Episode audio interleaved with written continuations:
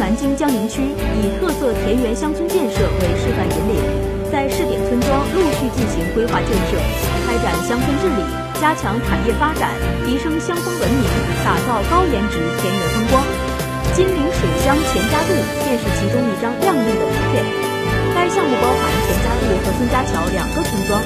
境内水系纵横且相互贯通，具有典型的江南水乡特色。在建设过程中，依，不搞大拆大建，加强环境整治以及旅游配套设施建设，并聘请高校专业团队制定方案，不断壮大农业产业，提升村民的幸福感和获得感，让原本破旧闭塞的村庄焕发出新的活力。